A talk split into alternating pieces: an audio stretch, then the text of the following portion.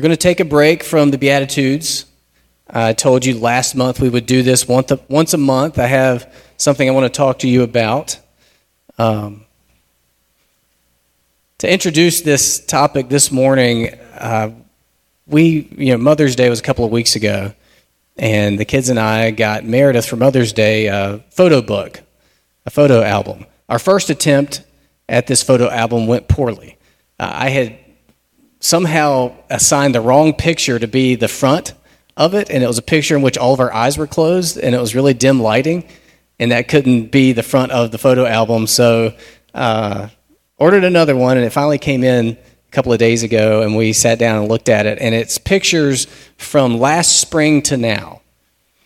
And we were amazed at how different Elias and Lillian look now than they did a year ago. Uh, it's incredible how much change has happened. And that's going to continue happening. And those of you who have kids and grandkids, you know how that's just it's never ending. Children are always changing, always growing. If you don't see them for a month, they look completely different. Now, once they become adults, all that physical growth and change is going to stop. And that's going to be what they look like until they start to decline and, and get old. Now, just like children grow physically, Christians grow spiritually.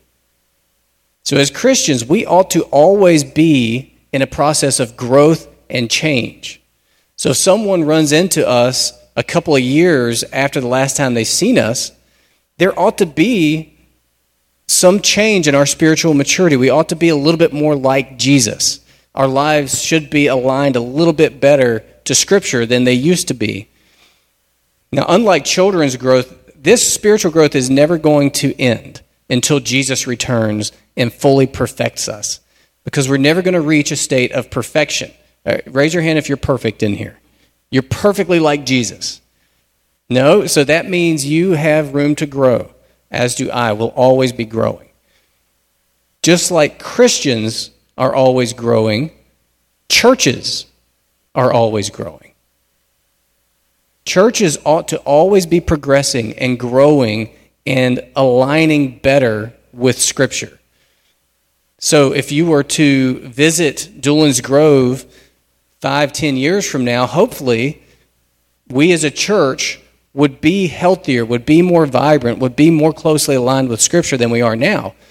Because is there anyone that thinks Doolin's Grove is perfect right now? No, we're certainly not perfect. No church will ever be perfect until Jesus comes back and perfects us all as Christians.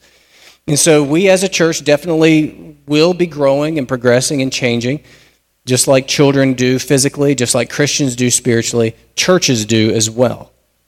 Now, I believe that we are ready to take a step that will better align us with Scripture.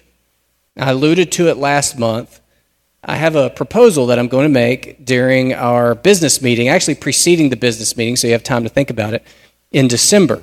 Now, I didn't mean to make it this mysterious thing. I kind of alluded to it last month, but didn't tell you what it was, mainly because I was just laying groundwork for it. I had no intention of, like, come back next month to find out. I wasn't really trying to be mysterious about it.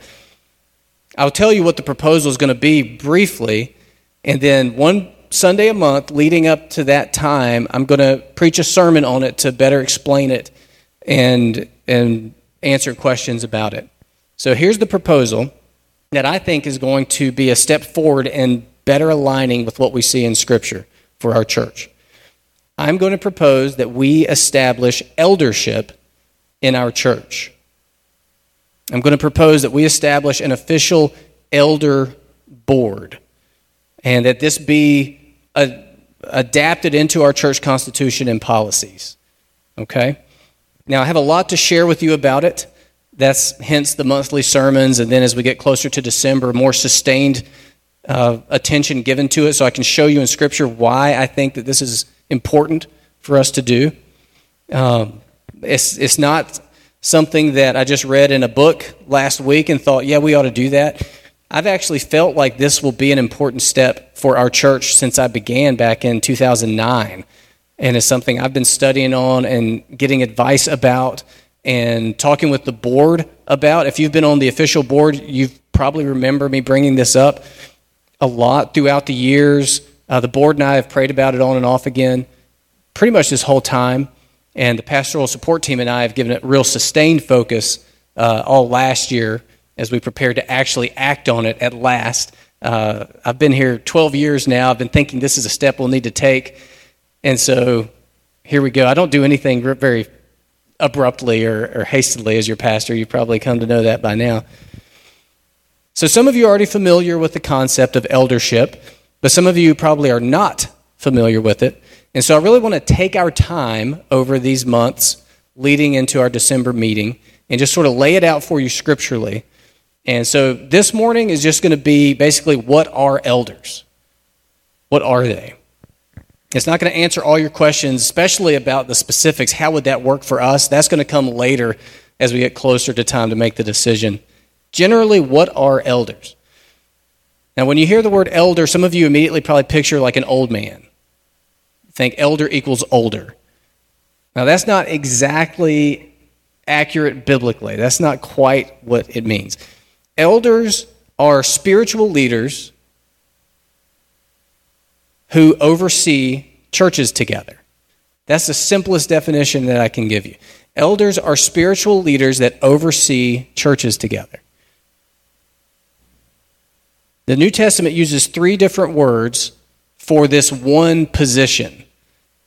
And I'll share those with you. I don't usually go Greek on you very often because I don't want to pretend that I understand the ancient Greek language, but I am going to mention these Greek words to you. So the first word is poimen. The other reason I don't use Greek very often is I don't know how to pronounce it correctly. Poimen. That is usually translated in our English Bibles as pastor or shepherd. Now, that's actually the least common word used for the spiritual leadership of a church in the New Testament. It's, it's the only word that we tend to use is pastor. The New Testament does use that word, but it's the least common one. Okay, the second most common word is episkopos, which means overseer. And then the third Greek word is presbyteros, which is usually translated elder. And that's the most common word that you'll see in the New Testament for a church's spiritual leadership. Now, again, after studying this for all these years and reading other smarter people about it, I really think that these three Greek words are referring to one and the same position that God designed for the church. So let me just walk you through how elders came about in the early church. Okay? Jesus starts with Jesus. Jesus is the foundation of the church. The church with a capital C and every church with a lowercase c is built on the foundation of Jesus Christ, belief in his death for our sins and his resurrection, adherence to his divinely authoritative teaching captured in the New Testament. Jesus founded the church, continues to be the foundation of the church, but he did not stay here physically to oversee the church. After his resurrection, after he oriented his apostles to their task, he ascended to the right hand of the Father.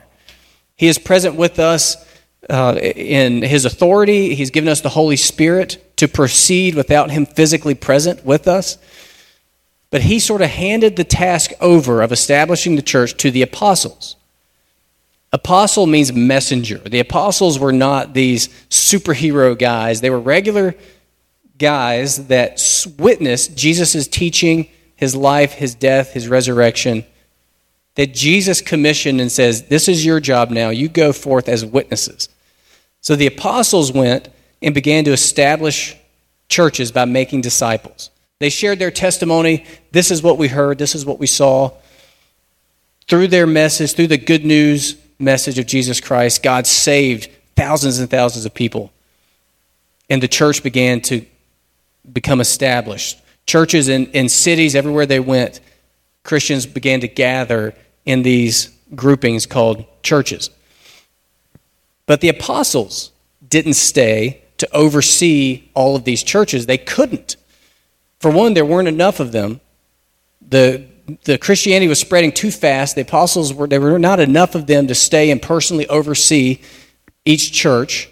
And they were going to die one day. They couldn't oversee the church forever because they weren't going to live forever. They were going to die and await resurrection.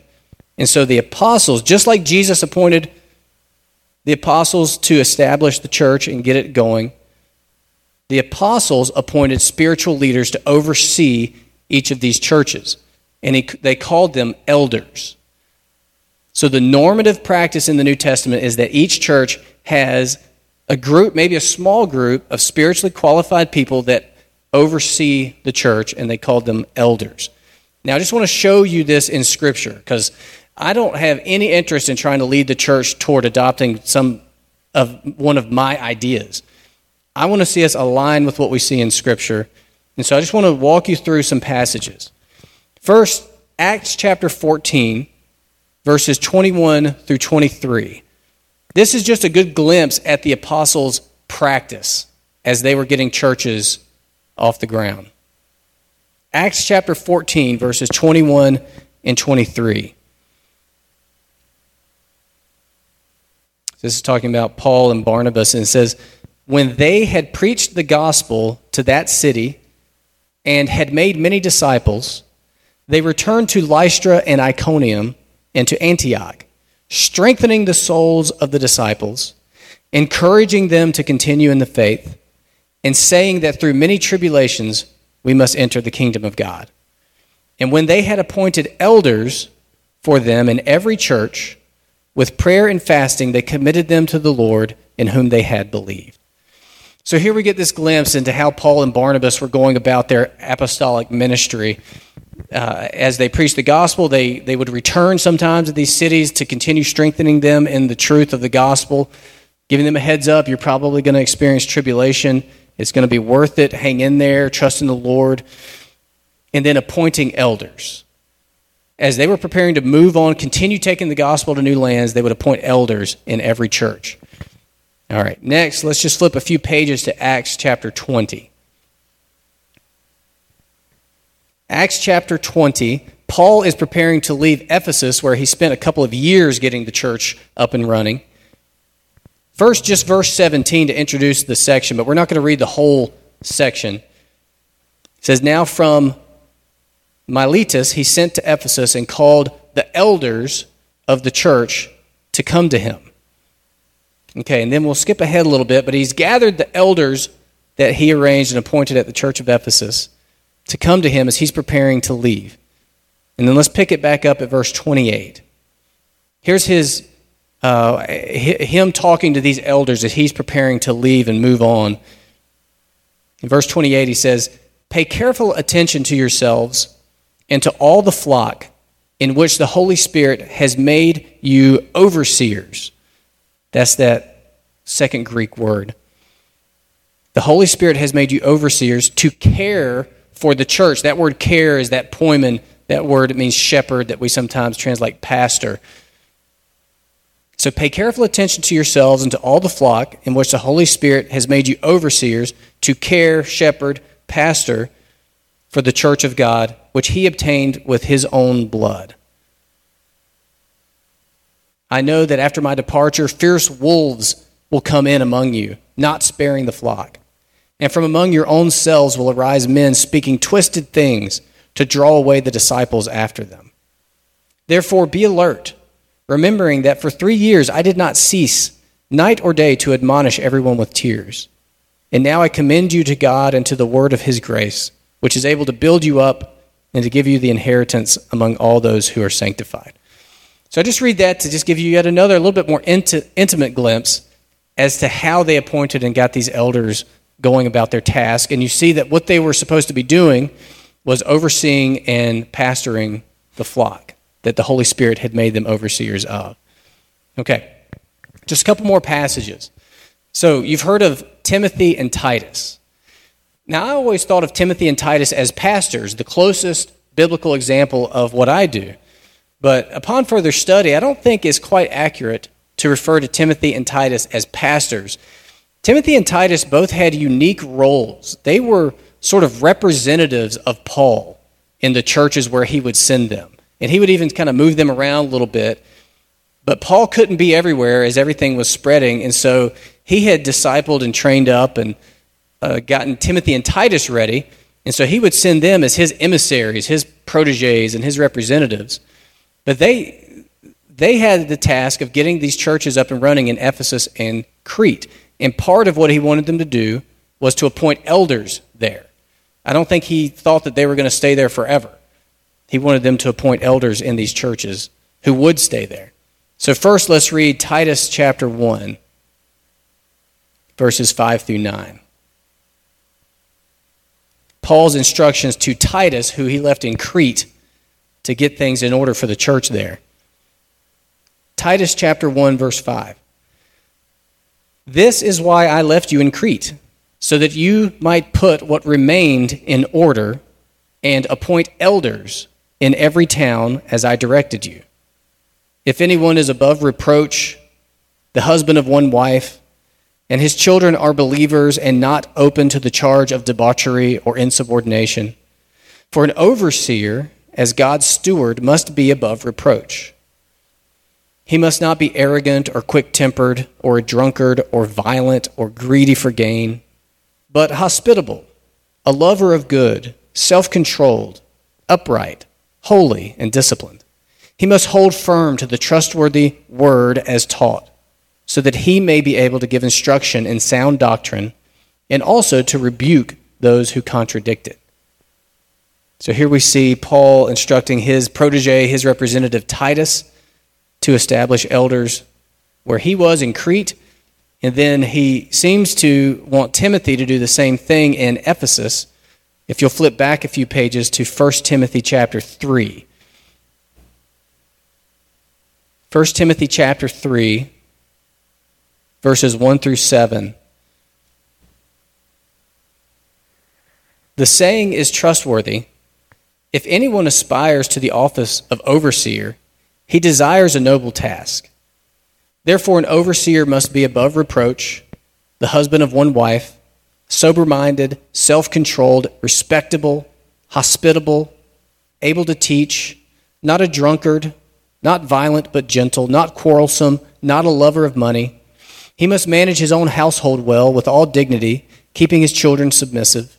For someone does not know how to manage his own household, how will he care for God's church? He must not be a recent convert, or he may become puffed up with conceit and fall into the condemnation of the devil. Moreover, he must be well thought of by outsiders, so that he may not fall into disgrace, into a snare of the devil.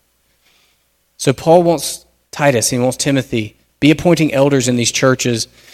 I can't stay there forever. You can't stay there forever. Let's set up a system where spiritually qualified people can spiritually lead these churches so that they thrive. He goes on in chapter 5 to give a little bit more instruction about how churches and elders are to relate to one another. 1 Timothy 5, starting at verse 17, he writes, Let the elders who rule well be considered worthy of double honor, especially those who labor in preaching and teaching. For the scripture says, You shall not muzzle an ox when it treads out the grain, and the laborer deserves his wages. Do not admit a charge against an elder except on the evidence of two or three witnesses. As for those who persist in sin, rebuke them in the presence of all, so that the rest may stand in fear. In the presence of God and of Christ Jesus, and of the elect angels, I charge you to keep these rules without prejudging, doing nothing from partiality. Do not be hasty in the laying on of hands, nor take part in the sins of others. Keep yourselves pure. And we can stop right there. So I just have one more passage. We see that seems to be Paul's practice. Was it only Paul that operated that way? No, we also see that Peter seems to have operated in the same way seeing that churches had elders to oversee them. Last passage will be 1 Peter chapter 5, verses 1 through 4. 1 Peter chapter 5, beginning at verse 1, this is the apostle Peter. He writes, "So I exhort the elders among you, as a fellow elder and a witness of the sufferings of Christ, as well as a partaker in the glory that is going to be revealed. Shepherd the flock of God that is among you, exercising oversight, not under compulsion, but willingly, as God would have you, not for shameful gain, but eagerly, not domineering over those in your charge, but being examples to the flock. And when the chief shepherd appears, you will receive the unfading crown of glory. And we'll stop there. So I share those passages with you as representative passages to sort of prove out that I think if, if you just had the New Testament, if you'd never visited a church before, and you've been studying your New Testament, and then you enter a church for the first time, I think you would expect that that church would have elders. And I think you would be confused if the church did not, because that seems to be the normative practice for the New Testament church as represented in Scripture. You would expect to see elders there providing an example of Christian maturity and providing spiritual oversight. You would expect that they would be studying the scriptures and deciding on doctrinal matters for the church and guiding the church in how those doctrinal matters evolve into the practice of the church. You would be expecting them to be there protecting the church from false teachers. And you would expect them to be overseeing the teaching of the church. Now, some of you might be thinking, wasn't that your job, Matt? and yes, that's exactly right. And that's probably the easiest way to understand elders. So, what we are right now as a church, Doolin's Grove, to get a little technical real quick, we are a single elder led congregational church. Okay, so we are congregationally governed. That's why we have a big congregational members meeting at the end of the year, and that's when the decisions really get made. The board can recommend things, but the board doesn't decide big matters. We all do as a congregation. That's called congregationalism. And that's pretty important to our denomination's churches. We are mostly, as a denomination, congregational churches. We are a single elder led congregational church. Our church does have an elder, and it's me. I am the one single person who's recognized as what the Bible would describe as an elder, what we call a pastor. What I'm going to propose is that we transition into a plural elder led congregational church. So we will still be congregationally governed, but one or two or three, depending on how the Lord guides us, spiritually qualified people from among our church membership would join me in the spiritual oversight of the church. Now, I think that would have a, a great many benefits for the church that I'll talk about in the months to come. But for this morning, mainly, I just want to tell you that the reason I'd like to propose that we move that direction is I think it aligns us more closely to what we see in Scripture. And that is always going to be good. The more, any step we can take to more closely align with what we see in Scripture is going to be a step toward church health. It's going to be a step toward vibrancy as a church and a step toward fruitfulness as a church. I think we all desire to see Doolin's Grove be fruitful and vibrant and uh, moving forward in ministry and seeing new people added to our numbers. What we don't want to do is just instinctively, well, let's just make some changes and, and do some stuff. Let's do what the church down the road is doing or whatever. What we want to do is go to Scripture and see, well, let's align ourselves. And it may not always be what we would think, but I think this very well may be our next step toward becoming a healthier church. We want to align as closely as possible with Scripture. So I'm going to continue to share more with you in the months to come. Um, I know all I did probably right now was trigger a bunch of questions and not answer a bunch of questions, and that's okay. And I'm happy to talk with any of you anytime about it. Um, but as we patiently work through Scripture together, I'm going to do it the last Sunday of each month is my plan, heading into late fall. And then in late fall, I want to give it more sustained several Sundays in a row, teaching from Scripture about why I think we ought to do it and what it would look like to do it. Um, next month, what I plan to preach about is what would stay the same and what would change. In other words, how would it affect actual daily life of church members? And so I'm looking forward to that. Um, but ask me any questions that you might have. I'm excited about this. I've been, like I said, I've been thinking about this for 12 years, and it seemed right as I prayed through it with the pastoral support team and as I prayed through it with the board. It seemed right to go ahead and move on it now. If if we do not decide to adopt it at the end of this year, I will not be crushed. I'm not like leaving if we don't do this or anything. I think we should But if it turns out we're not ready to yet, I might just repropose it next year, but that's okay. Uh, I trust the Lord to guide us in these things. Uh, he has blessed us with a really great sense of unity of mind and heart as a church. I sense that in our board meetings, especially when we talk about these kinds of important things. And I, I sense that among the church in general. So join me in praying about this possible direction for our church. And we'll just see where the Lord takes us from there. All right? So let's pray together before we sing our, our closing song. Father, thank you for giving us the New Testament. Thank you for thank you for founding the church on Jesus Christ. Thank you for establishing it through the apostles. Thank you for sustaining it through elders, spiritual leaders that you have provided for each and every one of your churches. Lord, it seems good to me as the pastor of this church to move this direction. If I am wrong, I trust that you'll guide us in that. If I'm right, I trust that you'll guide us in that. Would you please give us all great wisdom together as we as a church consider these things? Lord, help us to open our Bibles, study our Bibles, let you be, uh, be the instructor for the right and best way to be the church together. And we will joyfully submit to you in whatever we see in your word. It's in Jesus' name we pray. Amen.